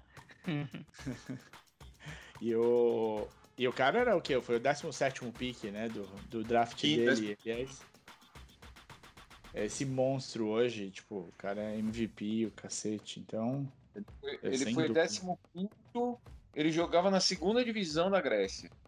Cacete. É, então, é uma loucura, mas é, eu, pra mim, assim, pelo hype que foi formado para esse Bucks e Nets, acho que é, talvez seja mais depressivo que o Nuggets e Suns, assim, porque o Nuggets ainda perdeu o Jamal Murray, a gente já sabia que ia ter que ia ser mais complicado. Eu acho o Nets é aquela coisa para mim, olhando de fora, é, é, é um, um ET formado uhum. para é. ser campeão, muito no estilo do que me lembra o Miami do, do, do LeBron com o Bosch. Lembra o Monsters do Space Jam. É, por aí. por aí. E, e aí, mas não tem o, o, o Suns por, em relação ao, ao nessa, nessa situação. Para mim, o Suns é mais encaixadinho, tem mais, mais um time um time coletivo do que o Nets, por exemplo, me parece ser nesse momento. Então, eu sabe, tipo, para eu não fico tão depressivo vendo o Nuggets e Suns, Enquanto eu fico vendo Bucks e Nets. Isso daí uhum. eu. Concordo. É que a gente pode, assim, você tem duas formas, dependendo de como a temporada acabar, você pode encarar isso de duas formas. Ou o Bucks é uma tremenda decepção, ou o Duran é simplesmente o melhor jogador dessa porra e acabou. Hum. Que o cara enfia a bola embaixo é... do braço e, Dá pelo amor de Deus. É. Dá pra ser os dois. Dá pra ser os dois. um não impede o outro, não. E a gente sabe que o, o Duran é, é ET mesmo, né? O Duran é um cara difícil de marcar. Pô, difícil você tá sendo legal pra caramba, né? é. Ele, ele Mas põe... só, só, só comentar do, do Bucks que eu não falei. Eu acho que, eu acho que o, o, o Bucks, com a, com a melhora do, do elenco, porque o elenco melhorou do ano passado para esse, né? É, saiu o Bledsoe, veio o Holiday. Né? Você, tem, você tem um elenco. Só, só, essa, só essa substituição já, já sobe muito o time de nível. E de repente tomar uma paulada dessa, eu acho que assim, só pode sobrar pro técnico. Sim. Já veio o PJ Tucker, né? No meio da temporada. É. Dá uma ajuda ali. É. Então, assim, só pode sobrar pro técnico depois disso. Porque a. Porque a, a, a... Pode sobrar pro GM Sim. também, né? Só que dificilmente o GM se demite. Não, Pô, mas o GM é um renovou com o Yannis, ele fez o que ele tinha que fazer. Ele. É. Ele eu é, concordo. Mim, é e melhorou o time, né? No final ele Sim. melhorou. Sim. E, e, e, é Milwaukee, né? Tipo, não é, não é uma cidade das mais atraentes para ser. Não é Los Angeles, que a gente né? tanto fala. pois é. Não tem tapete vermelho ali. É e... difícil, né? Você trazer um cara via free assim. É. Pra, pra sacanear o convidado, eu vou deixar o lado dele pro fim. E vamos falar do, da, do final mais emocionante do, do Utah Jazz, Utah Gobert Jazz contra o Clippers, né? O que, tá, foi essa primeira partida? É. é eu não, eu, é falar alguma eu, coisa ou, ou o sacaneado vai ficar quieto? pode falar, pode falar. Não, não. É, só para só pra contextualizar vocês, é, para mim é muito difícil ver jogo da NBA ao vivo, né? Porque é tudo de madrugada aqui. Então, sei lá, o, o, acho que tem Utah e Clippers hoje, né? Tipo, é 5 da manhã daqui. É... Mais ou menos a hora que o bebê vai estar tá acordando. É, tipo isso, exatamente. É, então, assim, não, nem, nem todo jogo consigo ver, eu vejo né, highlights no dia seguinte, ou então põe um VT, não sei o quê. Esse, esse eu não vi. então, o Utah Eclipse eu realmente não vi, não sei. É, óbvio, todo mundo comentou. Me, me senti um idiota por não ter visto, né? Mas vou deixar para quem viu pra falar. Vou dar, fazer um resumo para você, ver se você te parece um jogo do Clippers. Kawhi sozinho, Paul George deu chá de sumiço. Já assistiu esse jogo? Pô, 200 vezes. É, então. Paul George fez seis pontos? Foi um absurdo ah, desse. Não. Não, não, o George fez bastante ponto, mas ele passou acho que um quarto e meio sentado. Tipo, descansando. Foi bizarro. É, mas o aproveitamento deles foi muito ruim. Inclusive do Kawhi foi ruim. Olha, Sim, o Paul George, é, o Paul George se juntou ao Russell como um dos poucos caras de aproveitamento de menos de 25% de quadra em jogo de playoff. Puxa vida. Pô, em menos de 25, 1 em 4. É, bem. O, no começo do jogo, parecia que o, que o Kohai ia, ia, ia dominar o jogo e ia pôr de novo a bola debaixo do braço. Mas. O, o, acho que depois do primeiro quarto, o, o Utah encaixou melhor e começou a tirar a diferença que tinha tido. E aí foi. foi acho que foi igualando um pouco e tipo, o segundo tempo inteiro. Depois do, do, do intervalo, o, é, o Clipper sumiu, né? O Clipper, sumiu. É, o Clipper é, no, no, primeiro quarto, o Clipper estava 12 pontos na frente. O bizarro foi que o Clippers limpou o banco, né? Todo mundo entrou em quadra. Então, os caras que eu não sabia nem quem era. Aí, de repente, os times encaixaram numa rotação lá e o, e o, e o Utah jogou o seu jogo, né? O, um, o Mitchell jogou pra caralho, o Utah bombardeou de três, né, meu? O Denovic. É, o Bogdanovich é, meteu uma bola de três limpa ali, bonita, que deu até o, gosto. Só para só pra contextualizar também, é, o Utah no primeiro quarto ele chutou 20 bolas de três. Em um quarto. Cacete. Foi, tava com o, o problema, o jogo tava 12 pontos de diferença. o jogo tava 12 pontos de diferença porque o Utah foi 5 de 20 de 3. É, o, o Amassou o aro. Amassando o aro. É, o Donovan Mitchell teve dois jogos, né? O primeiro tempo dele foi uma ah, coisa, o segundo foi é, outra. É. O cara tomou, tomou café na veia, sei lá, no vestiário lá e voltou, pelo amor de Deus. Mas falando, mas falando sobre a série, o, o, o Conley faz falta. Conley claramente faz falta pro time de Utah. Imagina se o Conley tivesse jogado então, né? É, ele claramente faz falta para esse time Utah, esse, outro, outro organizador, né, que o time tem.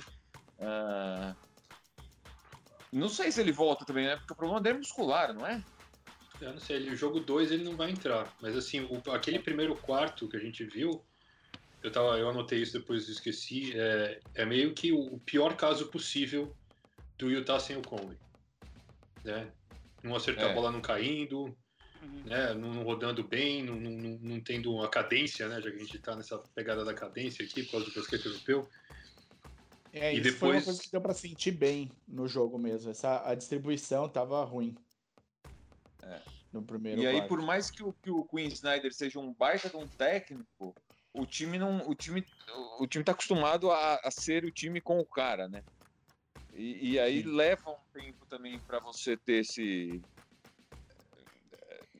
e adaptando. Mesmo, mesmo durante o jogo, assim, você jogou já um jogo sem o cara, mas não é uma coisa que, que flui naturalmente. O, o Utah parece que flui, tudo é natural no Utah, quando, quando o Conley tá em quadra. E, e sem ele, o time parece estar sempre um, um pouco preso, meio forçando cada, cada lance. É, é, é essa a impressão que me dá. Esse time de Utah é bom demais. O time de Utah é bom demais. E,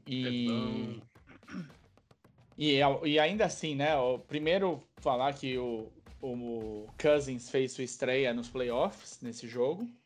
Meteu bola de três, inclusive. Jogou ali um total de quatro minutos. Foi impressionante. E deu para suar o, a fitinha da testa. E ainda assim, com tudo isso que a gente falou, do, do Utah voltando outro time depois do intervalo, jogando sé série e tudo mais, mesmo com tudo isso, ele ganhou por três pontos e podia não ter ganhado, né? Que teve o arremesso final ali que o teve o toco do Gobert. Gobert. No Marcus pra, pra Morris. Salva... É. Pra salvar. É, não, o, o, eu, eu não entendi muito bem como, mas o Clippers se manteve no jogo, né? Porque tá, de vez em quando tava meio trapalhões o negócio lá. Eu acho que o que a gente falou pro, pro Denver vale um pouco pro Clippers também, né? Ninguém leva aquela defesa do Dallas a sério. Os caras também não defendem. né? E agora, daqui, a defesa de tá é muito boa, né? Organizada, vai ser difícil. Eu acho que tem um pouquinho disso também. E tem o fato do Clippers. A gente nunca sabe que Clippers vai entrar em quadra, né, meu? Os caras vêm, os caras só estão de uniforme e os caras vêm pro jogo.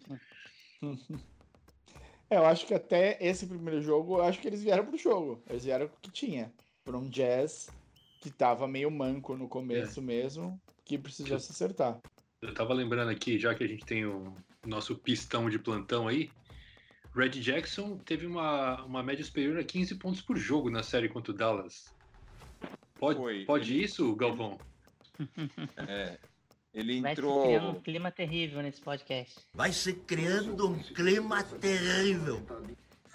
Não. É, o, Red, o Red Jackson, o Red Jackson foi banco nos dois primeiros jogos. O Beverly não, não conseguiu lidar com, com o Doncic, bom, com o backcourt do do, do Dallas.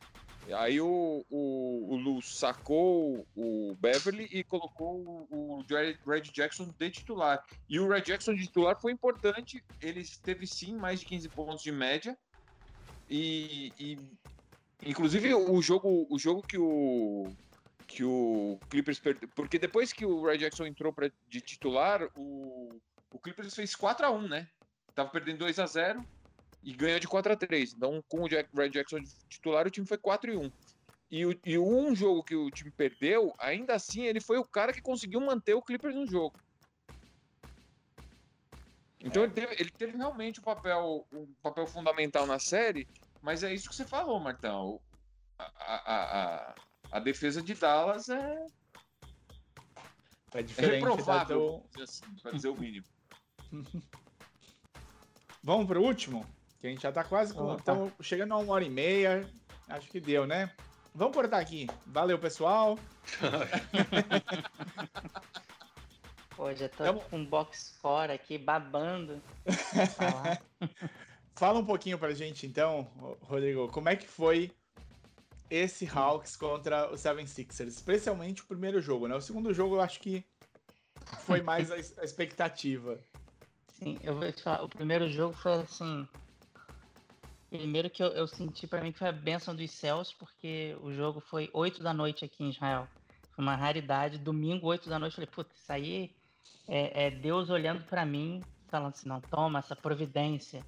e aí, quando começou, eu vi que era o contrário, né? Tava querendo me sacanear isso, assim. Ainda foi, foi, foi engraçado porque eu, eu né, com o bebê, a gente, a gente dá, tenta fazer coisa enquanto tá fazendo outra e sei lá o quê. Então, o, o primeiro tempo do, do, do Sixers, assim, eu botei o computador do, de um lado e fui lavar a louça e tava ouvindo ele o, e tal, e não sei o que lá, lá. E eu, caraca, não tô acreditando no que tá acontecendo, cara. Não tá caindo uma bola. Não tá caindo uma bola, tipo, e, e todas, assim. O, o, era impressionante como o Sixers tinha que parir um, um, um ponto, dois pontos. E, e, e o Trey Young, pum, pá, tum, era, era assim, é, era, sei lá, não foi inexplicável. Depois, né, tentou, eles tentaram dar uma corrida contra o, o tempo, o relógio, mas aí já, já era tarde. O que me deixou otimista. Por quê? Porque eu falei, cara, não vai jogar assim de novo. Não vai ter como jogar tão mal de novo, principalmente no primeiro tempo.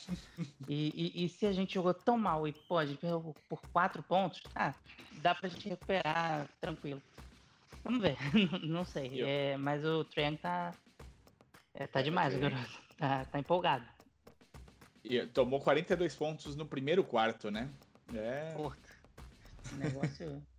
não é só a bola não cair, né? Mas é o Hawks metendo tudo. Sim. É...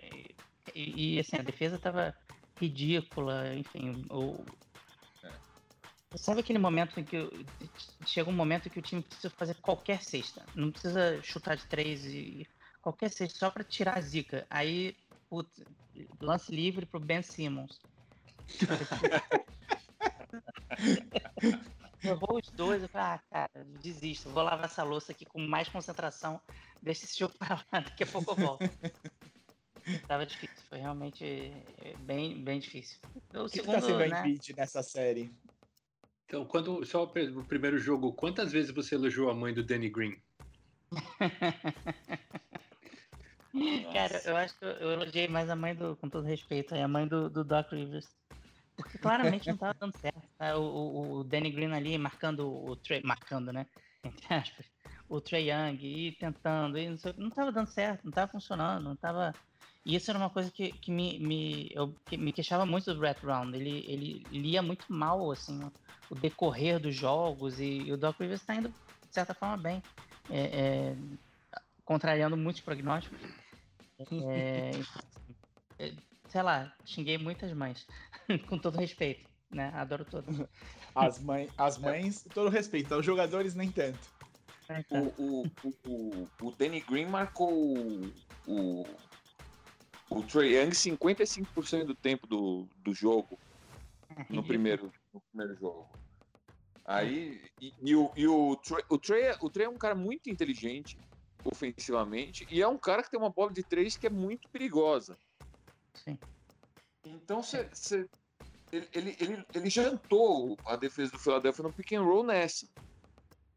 Né? Então você tinha, tinha um monte de ameaça, né? A partir do momento que saiu o pick and roll, você tinha um monte de ameaça. E o, e o, E o Danny Green não conseguiu, não conseguiu em nenhum momento impor alguma dificuldade ao pick and roll do, do, do Atlanta. Não, foi ridículo. Foi uma leitura muito, muito ruim, muito, sei lá. Mas enfim, acontece. Eu, teve em compensação, é, em compensação. Você acha que na, na, ali na quantos, quantos assentos na capela o Embiid está ocupando atualmente? Alugou uma igreja aqui na capela, né? É, não, realmente. Ah, Embidão é, Embidão é demais. cara, o, o, o Embiid, ele, ele é um cara que. É, é, né, eu falei mais cedo, eu sou Fluminense, né? O, o Embiid, ele, além dele ser muito bom tecnicamente, muito importante para o time, não sei o que, ele, ele, ele é uma liderança, sabe, dentro de quadra. Eu tô falando do Fluminense porque o Fred, eu vejo assim também, sabe? É um cara que, putz, ele, ele vai agitar o time de alguma forma, ele vai não sei o quê, vai chamar a torcida, vai, vai encarar o Capela, vai encarar sei lá quem, enfim. Né? Meteu 40 pontinhos aí no, no último, voltando, né? Tá voltando, tá esquentando o garoto. Então, assim, é. Eu, eu, eu tenho muita, muita fé nele e que ele continue por muito tempo, que seja ídolo e campeão, e aí eu acordo. É, o Embiid, eu, eu, eu, tenho um pouco medo da saúde do Embiid só, porque tecnicamente ele é, é. sensacional. Tecnicamente o Embiid Sim. é. Sim. E ele não tem o problema que o Trey tem, né? Porque o Trey, ótimo, ele é lindo ofensivamente, faz tudo, mas na defesa é um a menos. Uhum. Sim. E aí é. tem, um, tem, um, tem um elogio que eu quero fazer aqui pro Macmillan, porque o Macmillan tá sabendo esconder muito bem o Trey nas séries. Exato, exatamente. Exatamente. Ele. É, é, ele, é e eles estão sendo geral, DeAndre tá Hunter, né?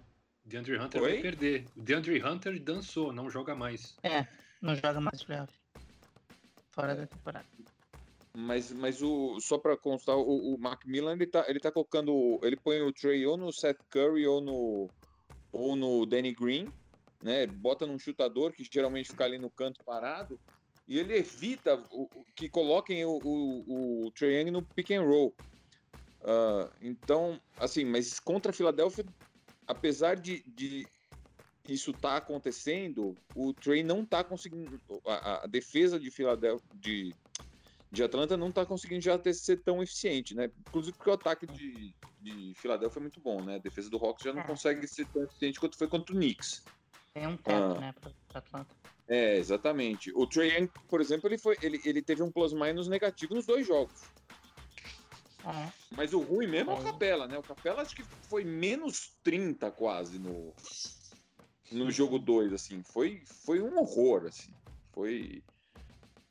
É, sem comentar, parecia, parece um juvenil jogando com um profissional, o Capela, nesse segundo jogo. Sim.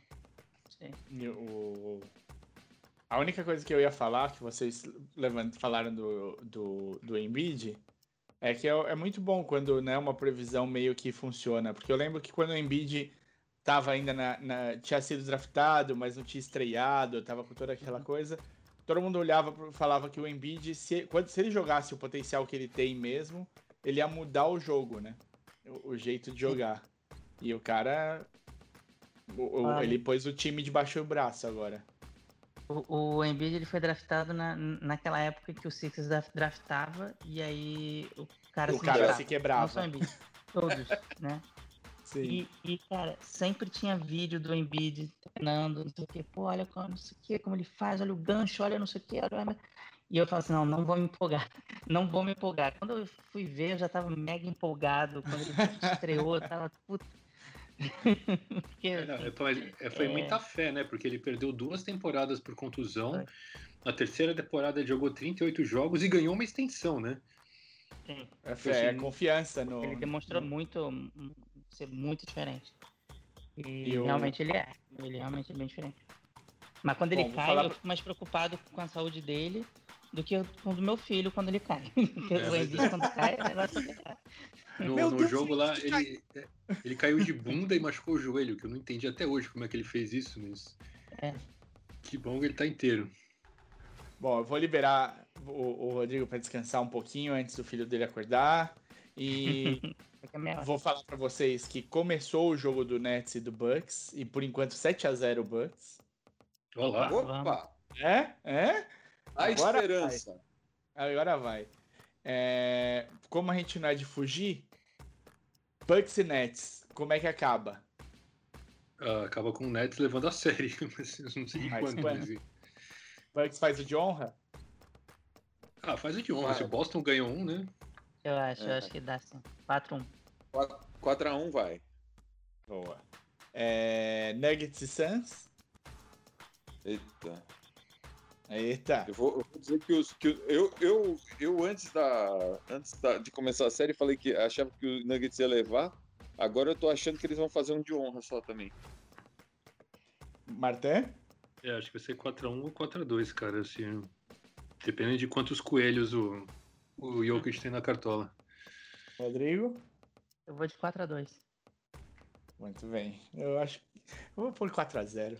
Quero, quero uma varrida. Uma varrida. varrida no MVP. O... É, vamos, vamos pro Jazz e Clippers? Ah, eu acho que esse não deu. Por esse jogo não deu pra, pra deu coisar pra nada, cara. É, eu, eu, vou, eu ia ter escolhido o Jazz antes e eu vou continuar com o Jazz. Vai ser 4x3. Treta.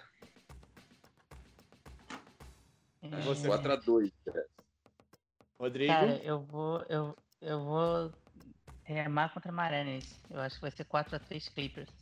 Clippers. Sei lá por quê. É porque, sei lá, veio aqui uma entidade superior e me, me avisou. Então, eu, então, eu apo, então apo, não faz isso que nem ano passado e aposta. Dessa vez você aposta. Porque vou desligar aqui e já vou lá passar. Eu, eu, eu vou com dor no coração, porque eu não queria votar contra o, o Rodrigo depois dele falar que ele recebeu aí um chamado superior. Eu confio nesse chamado. Mas eu vou dar 4x1 pro Jazz.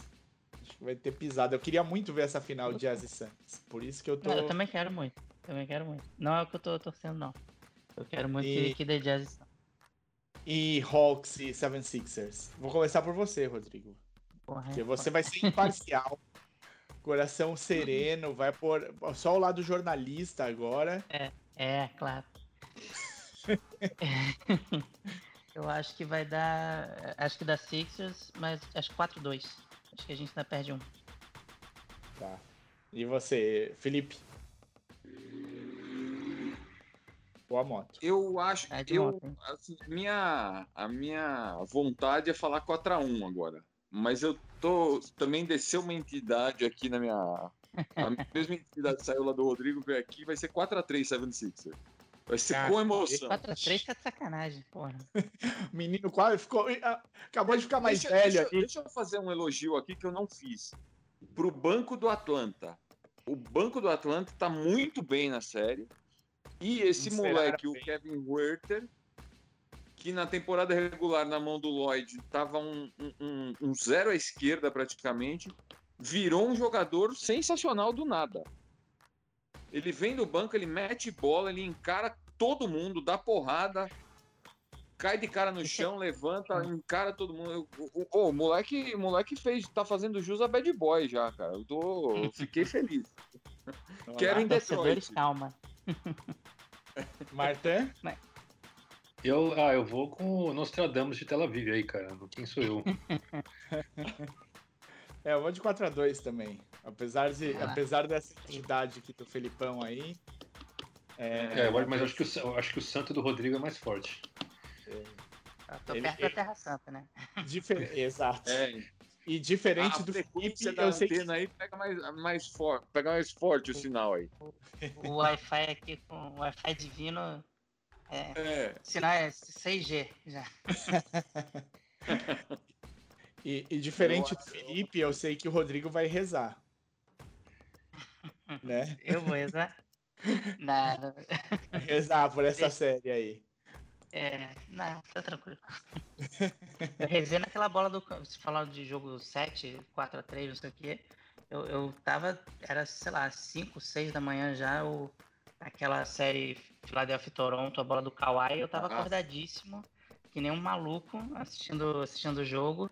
E já tava comemorando, né? Bola no aro. Porra, é nossa, né? Aro, aro, aro, aro. Não acredito, vou me matar. Foi essa a sequência. Ai. Bom, Rodrigo, para te encontrar nas redes sociais, como é que faz? Ah, melhor nem, nem procurar, não. é, meu Twitter, Salomão Rodrigo, arroba Salomão Rodrigo. Eu, eu de vez em quando apareço lá e tal. Eu, eu sou muito mais de, de ler, mas eu, eu, dou meus pitacos. E Instagram também, Rod Salomão 29. É, é isso. Estaremos lá sempre, sempre que tem alguma coisa que eu faço no, no Jumper eu apareço, de vez em quando 90 minutos né, sobre futebol também dou meus pitacos. Tamo, tamo aí. Maravilha. Então, 90 minutos, o Jumper vocês já conhecem. Pode procurar aí as redes sociais e achar o Rodrigo falando. O seu último texto no Jumper foi falando do Anadolu, né? Da... Foi, é, isso, do, do Final Four que a gente teve especial e, enfim, é, representando o Jumper foi, foi muito legal, foi uma experiência muito legal. Não, não presencial por causa da pandemia, mas foi uma credencial remota Acho que tive a oportunidade de ter muito, muito acesso a muita gente, foi bem legal. Maravilha. Martin, você que já está aí. Não, pera, pera, pera que eu vou ter que interromper, porque acabou de, de rolar um airball do Giannis no, no lance livre e eu não podia passar sem falar. Informou. Informei. Informação aqui. Muito bem. E o, o podcast o Trollagens NBA vai chegar ao fim. Conta pra gente as redes sociais nossas. Nossas redes sociais são twitter.com barra maçandoaro, facebook.com barra maçandoaro, instagram.com barra maçandoaro, ai Jesus, youtube.com barra maçandoaro e, e tá bom. Tá, tá bom. bom, deve, deve dar, deve dar. Qualquer eu... coisa barra. É, é, vai encontrar a gente. Maravilha. Muito obrigado, Rodrigo. Desculpa te segurar por uma hora e 45 minutos aqui. Eu que a próxima, a próxima, o, o, o bebê vai estar tá maiorzinho, você vai estar tá mais descansado. Foi, foi, um prazer te ter aqui. E a gente te amola mais pra frente. Agradeço, agradeço muito o convite. Foi muito, foi muito legal. Foi papo super descontraído. E queria desejar força aí o torcedor do Pistons, que vai dar. Um dia chega. Obrigado. Valeu. Obrigado, Valeu, pessoal. Falou. Abraço. Falou, falou. Esse podcast é uma produção Amassando Aro. Identidade auditiva Bruno Bittencourt. Voz Domênico Gato.